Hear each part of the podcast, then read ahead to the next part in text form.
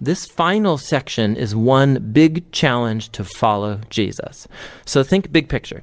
In Jesus, they have found God's very word. In Jesus, they have hope for the new creation. Jesus is their eternal priest. He's the perfect sacrifice.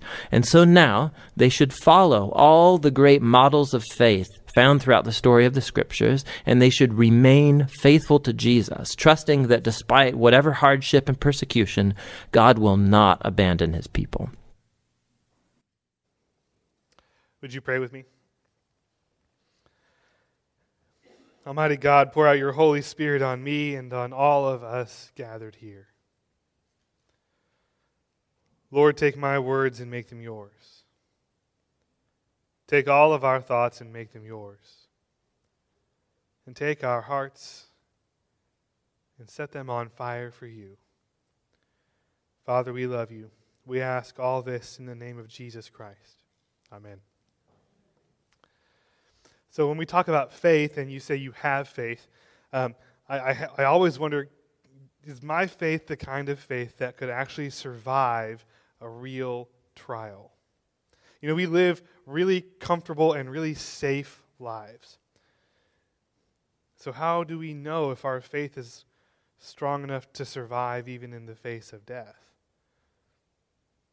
Because you know, there's, there's something about that sort of faith that, that I want to have that kind of faith. And it's really hard to know if you do or not. For us, at least, it's hard to know. But, but there are plenty of places around the world where being a Christian still carries the death penalty. All throughout much of Africa and Asia, if it is found out that you are a Christian, you face life in prison or execution. And yet, in those places, men and women and sometimes even children go to their death rather than renounce their faith. Even when offered the opportunity to denounce their Christian faith and live, they choose death. Their faith is that strong. And I got to tell you, I don't actually know if mine is quite that strong. I hope it is, but I don't know. It's utterly astonishing that so many people in so many places around the world would believe so firmly in the gospel, in Jesus, that they are literally willing to die for it. And it makes me wonder if my faith is quite as strong as that. I'm going to read to you. Uh, it's the it's all of chapter 11 of Hebrews, so it's the whole chapter. It's a lot of the Bible all at once. So buckle up, but it's okay. There's nothing wrong with hearing lots of scripture all in one go. It just builds character. So Hebrews 11. now, faith is confidence in what we hope for and assurance about what we do not see. This is what the ancients were commended for. By faith, we understand that the universe was formed at God's command, so that what is seen was not made out of what was visible. By faith, Abel brought God a better offering than Cain did. By faith, he was commended as righteous when God spoke well of his offerings, and by faith, Abel still speaks, even though he is dead. By faith, Enoch was taken from this life so that he did not experience death. He could not be found because God had taken him away. For before he was taken, he was commended as one who pleased God. And without faith, it's impossible to please God because anyone who comes to him must believe that he exists and that he rewards those who earnestly seek him. By faith, Noah, when warned about things not yet seen, in holy fear built an ark to save his family. By his faith, he condemned the world and became heir of the righteousness that is in keeping with faith. By faith, Abraham, when called to go to a place he would later receive as his inheritance, obeyed and went, even though he did not know where he was going. By faith, he made his home in the promised land like a stranger in a foreign country. He lived in tents as did Isaac and Jacob, who were heirs with him of the same promise. For he was looking forward to the city with foundations, whose architect and builder is God. And by faith, even Sarah, who was past childbearing age, was enabled to bear children, because she considered him faithful who had made the promise. And so, from this one man, and he as good as dead, came descendants as numerous as the stars in the sky and as countless as the sand on the seashore. All these people were still living by faith when they died. They did not receive the things promised, they only saw them and welcomed them from a distance, admitting that they were foreigners and strangers on earth. People who say such things show that they are looking for a country of their own. If they had been thinking of the country they had left, they would have had opportunity to return. Instead, they were longing for a better country, a heavenly one. Therefore, God is not ashamed to be called their God, for he has prepared a city for them. By faith, Abraham, when God tested him, offered Isaac as a sacrifice. He who had embraced the promises was about to sacrifice his one and only son even though God had said to him, It is through Isaac that your offspring will be reckoned. Abraham reasoned that God could even raise the dead, and so, in a manner of speaking, he did receive Isaac back from death. By faith, Isaac blessed Jacob and Esau in regard to their future. By faith, Jacob, when he was dying, blessed each of Joseph's sons and worshipped as he leaned on the top of his staff. By faith, Joseph, when his life was nearing its end, spoke about the exodus of the Israelites from Egypt and gave instructions concerning the burial of his bones.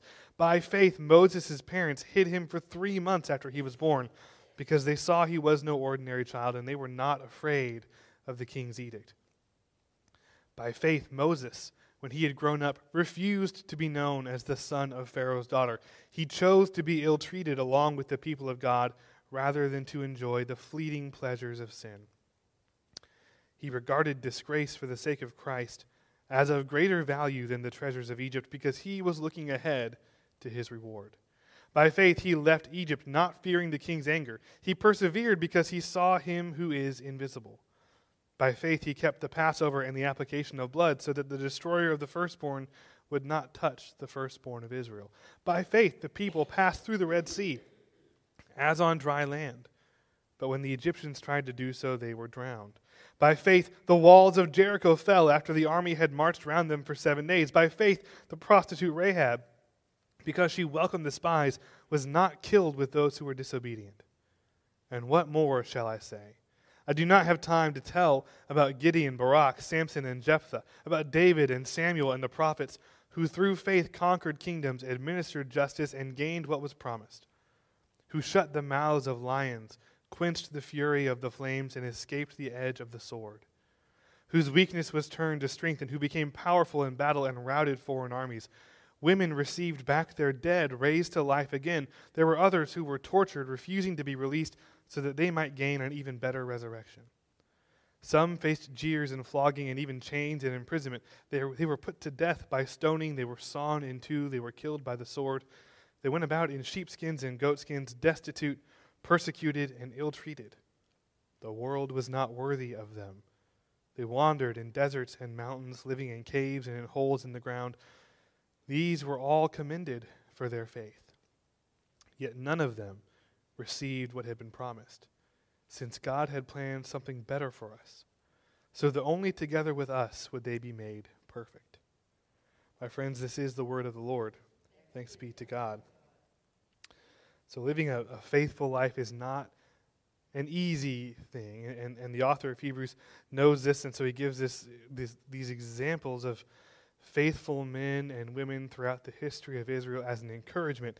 And you know, he even gets to this bit at the end about people being tortured and, and, sawn in two and run off into the wilderness. And that's a reference to uh, the book of Maccabees, from which we get the, the celebration, the story of Hanukkah. But, but the story goes that after Alexander the Great's empire was divided up amongst his generals.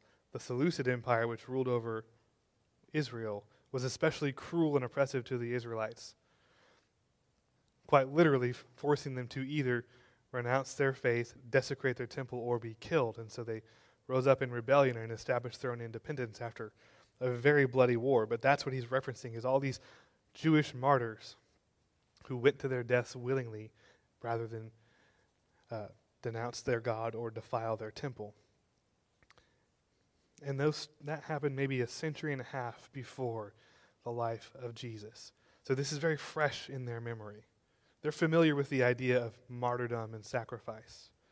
And he's reminding them that their ancestors had the kind of faith that could stand up to death. But he also has this really interesting bit right here in verse 3, right? By faith, we understand that the universe was formed at God's command. Faith is how they understand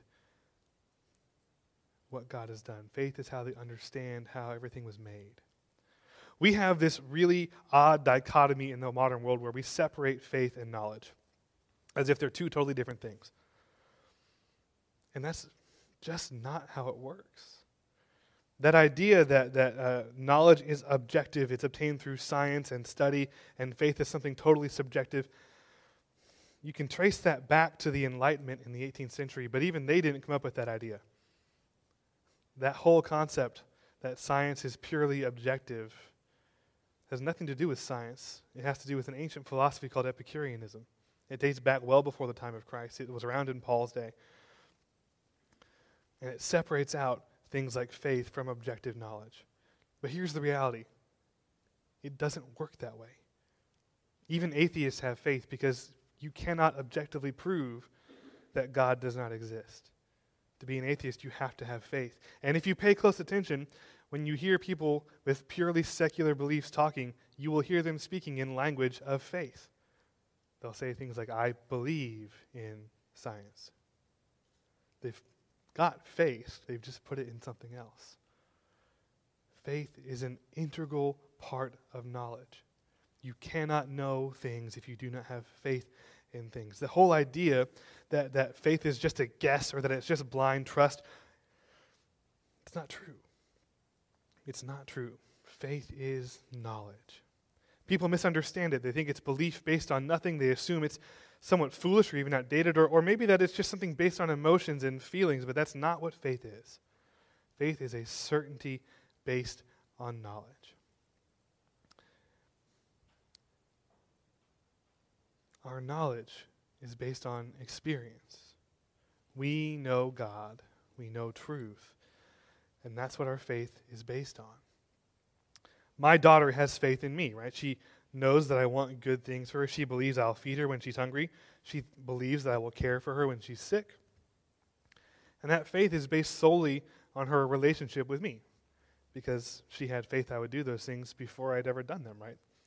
Before she got sick for the first time, she had faith that I would care for her when she was sick, based solely on the fact that she knew me. That's how faith works we know God. Through God, we know truth. And so we can have certainty as a result of faith. So, having established that, he then goes on to what I call the Hall of Faith, right? Like the Hall of Fame, but for the Bible. No one laughs at that joke. I love it, it's great.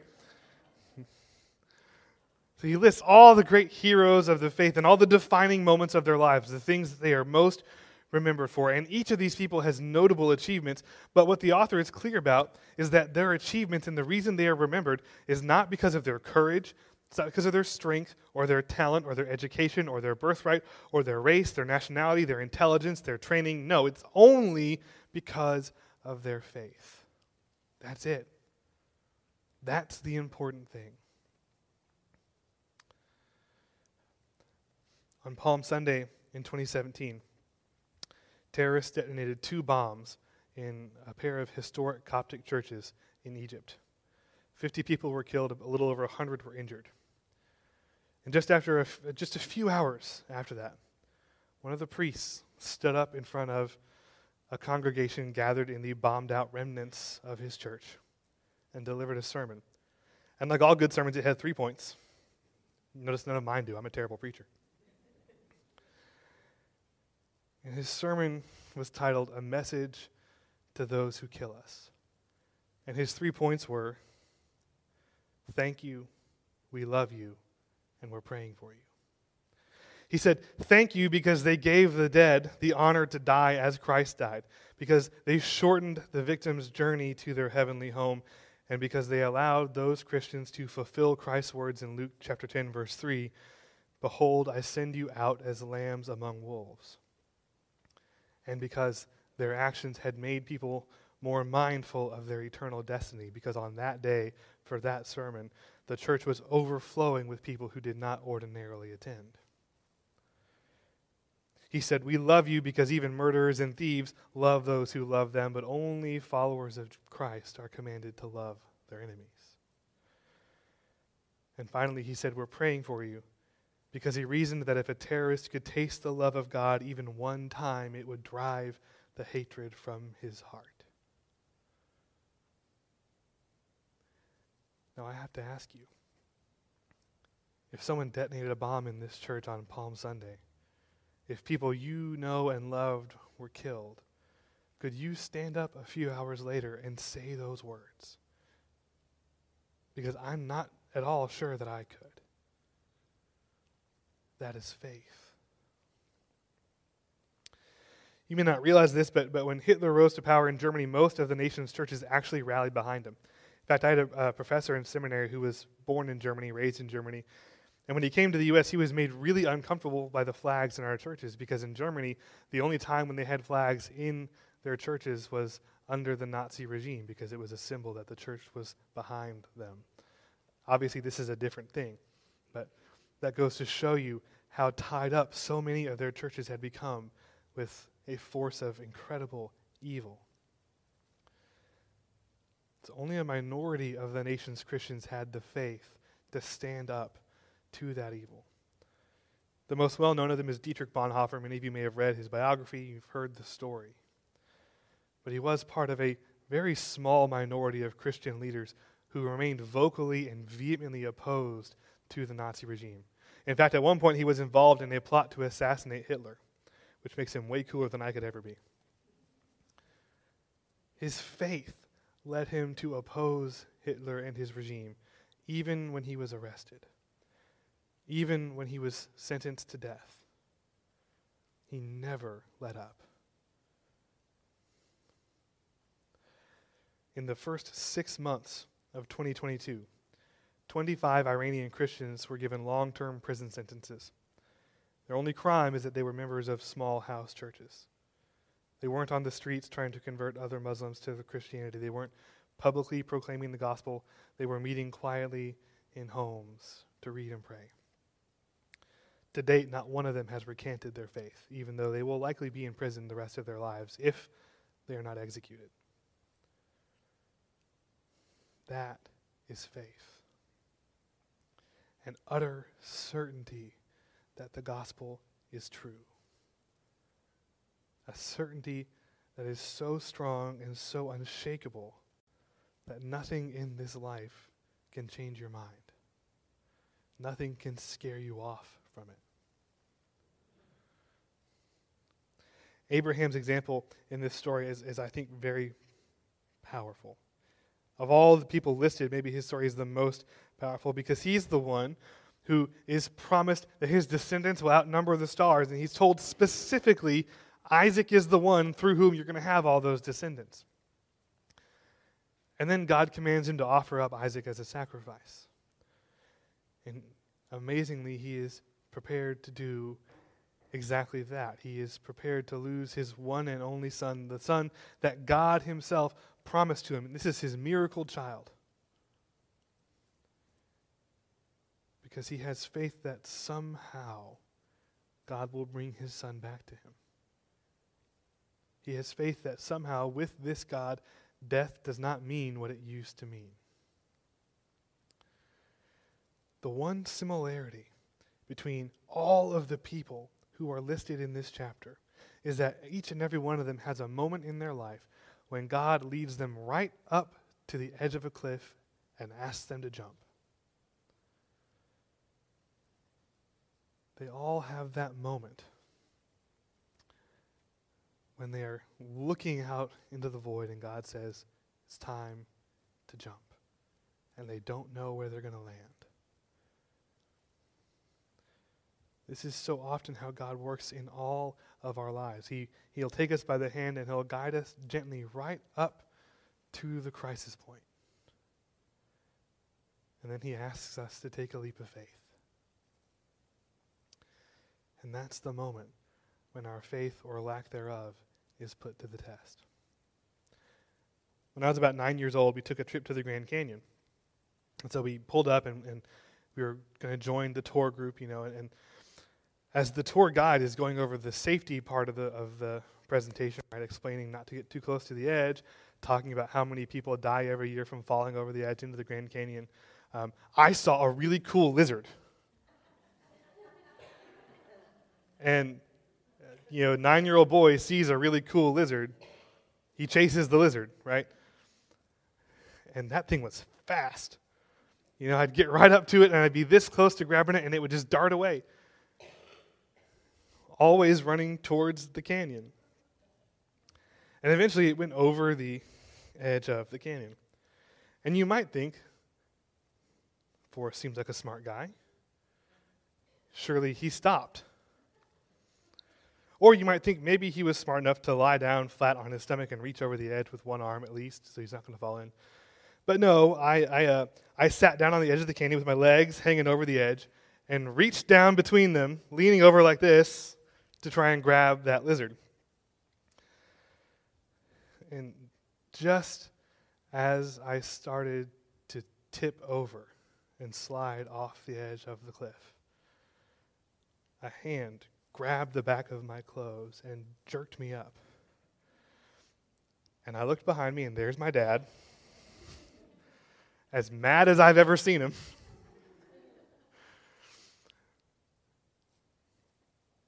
But you know, it, it, occurs to me in all the times I've told that story over the years, because it's a great sermon illustration for all kinds of things, right?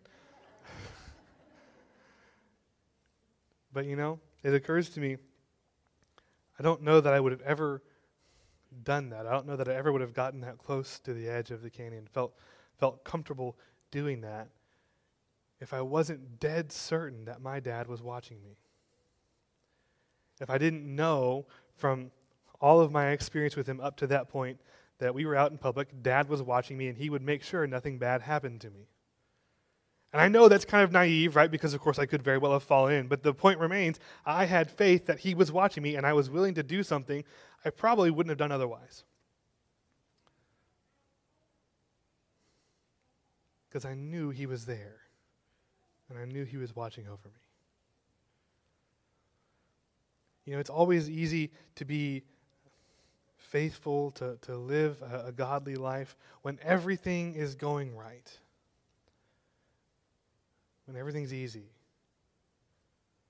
But what about when things go wrong? Is your faith strong enough to stand in the face of uncertainty? Can you jump when God tells you to jump? even if you don't know where you're going to land. Faith requires submission to God, a total trust in God. And in fact, from the very beginning, this has been a problem. The story of Adam and Eve is that they ate the fruit from the tree of the knowledge of good and evil. Why? Because they wanted to be like God, right? That's the temptation. If you eat from that tree, you can be like him, and then you don't need him. At the root of that story is a trust problem, an unwillingness to rely completely on God. And so long as we are unwilling to rely completely on God, so often our faith is going to fail to survive any kind of real test. And it's going to happen. And the, the good news is that when it happens, God does not abandon you. God does not cut you off and say, Well, sorry, you failed, you're done. No, the good news is, is that this is exactly why Jesus died on the cross for us. His love for us, his care for us is so great that he became one of us, lived a human life, and then willingly submitted to torture and death and humiliation, all for our sake, all while we were still sinners. Jesus actually has faith in us.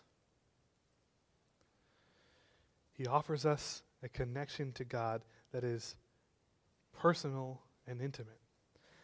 And that is exactly the sort of thing that creates an unshakable faith in the Lord.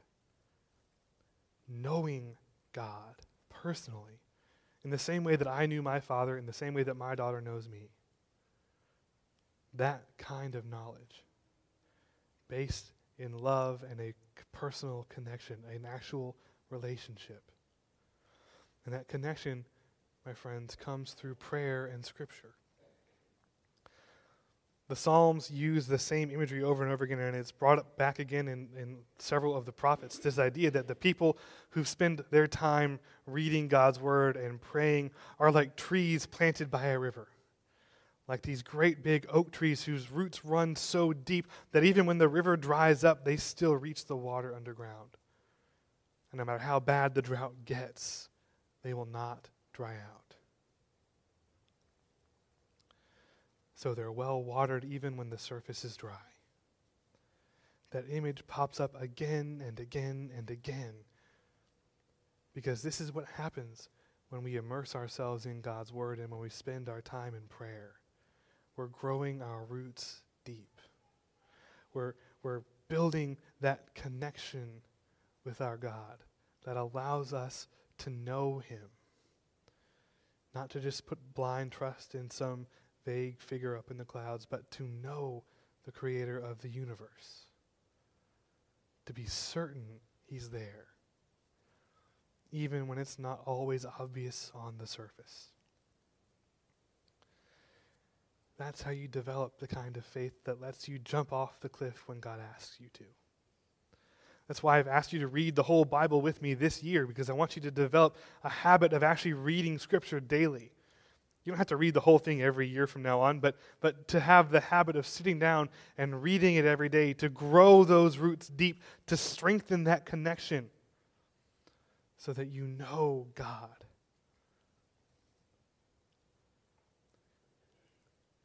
You do it again and again. You respond to God's guidance in your life again and again and again. And as you do so, you draw closer and closer to Jesus and you come to know him. Just like my daughter knows me, just like I knew my dad at the Grand Canyon. And suddenly, being outside your comfort zone doesn't seem all that scary. And suddenly, taking a leap of faith isn't quite as nerve wracking as it used to be. Because you know that He's there. You know that He's watching you. And you know that He will catch you if you fall. And so before you know it, you'll be leaping out into thin air without thinking about it. Because you know that you'll land where God wants you to. In the name of God, Father, Son, and Holy Spirit, Amen.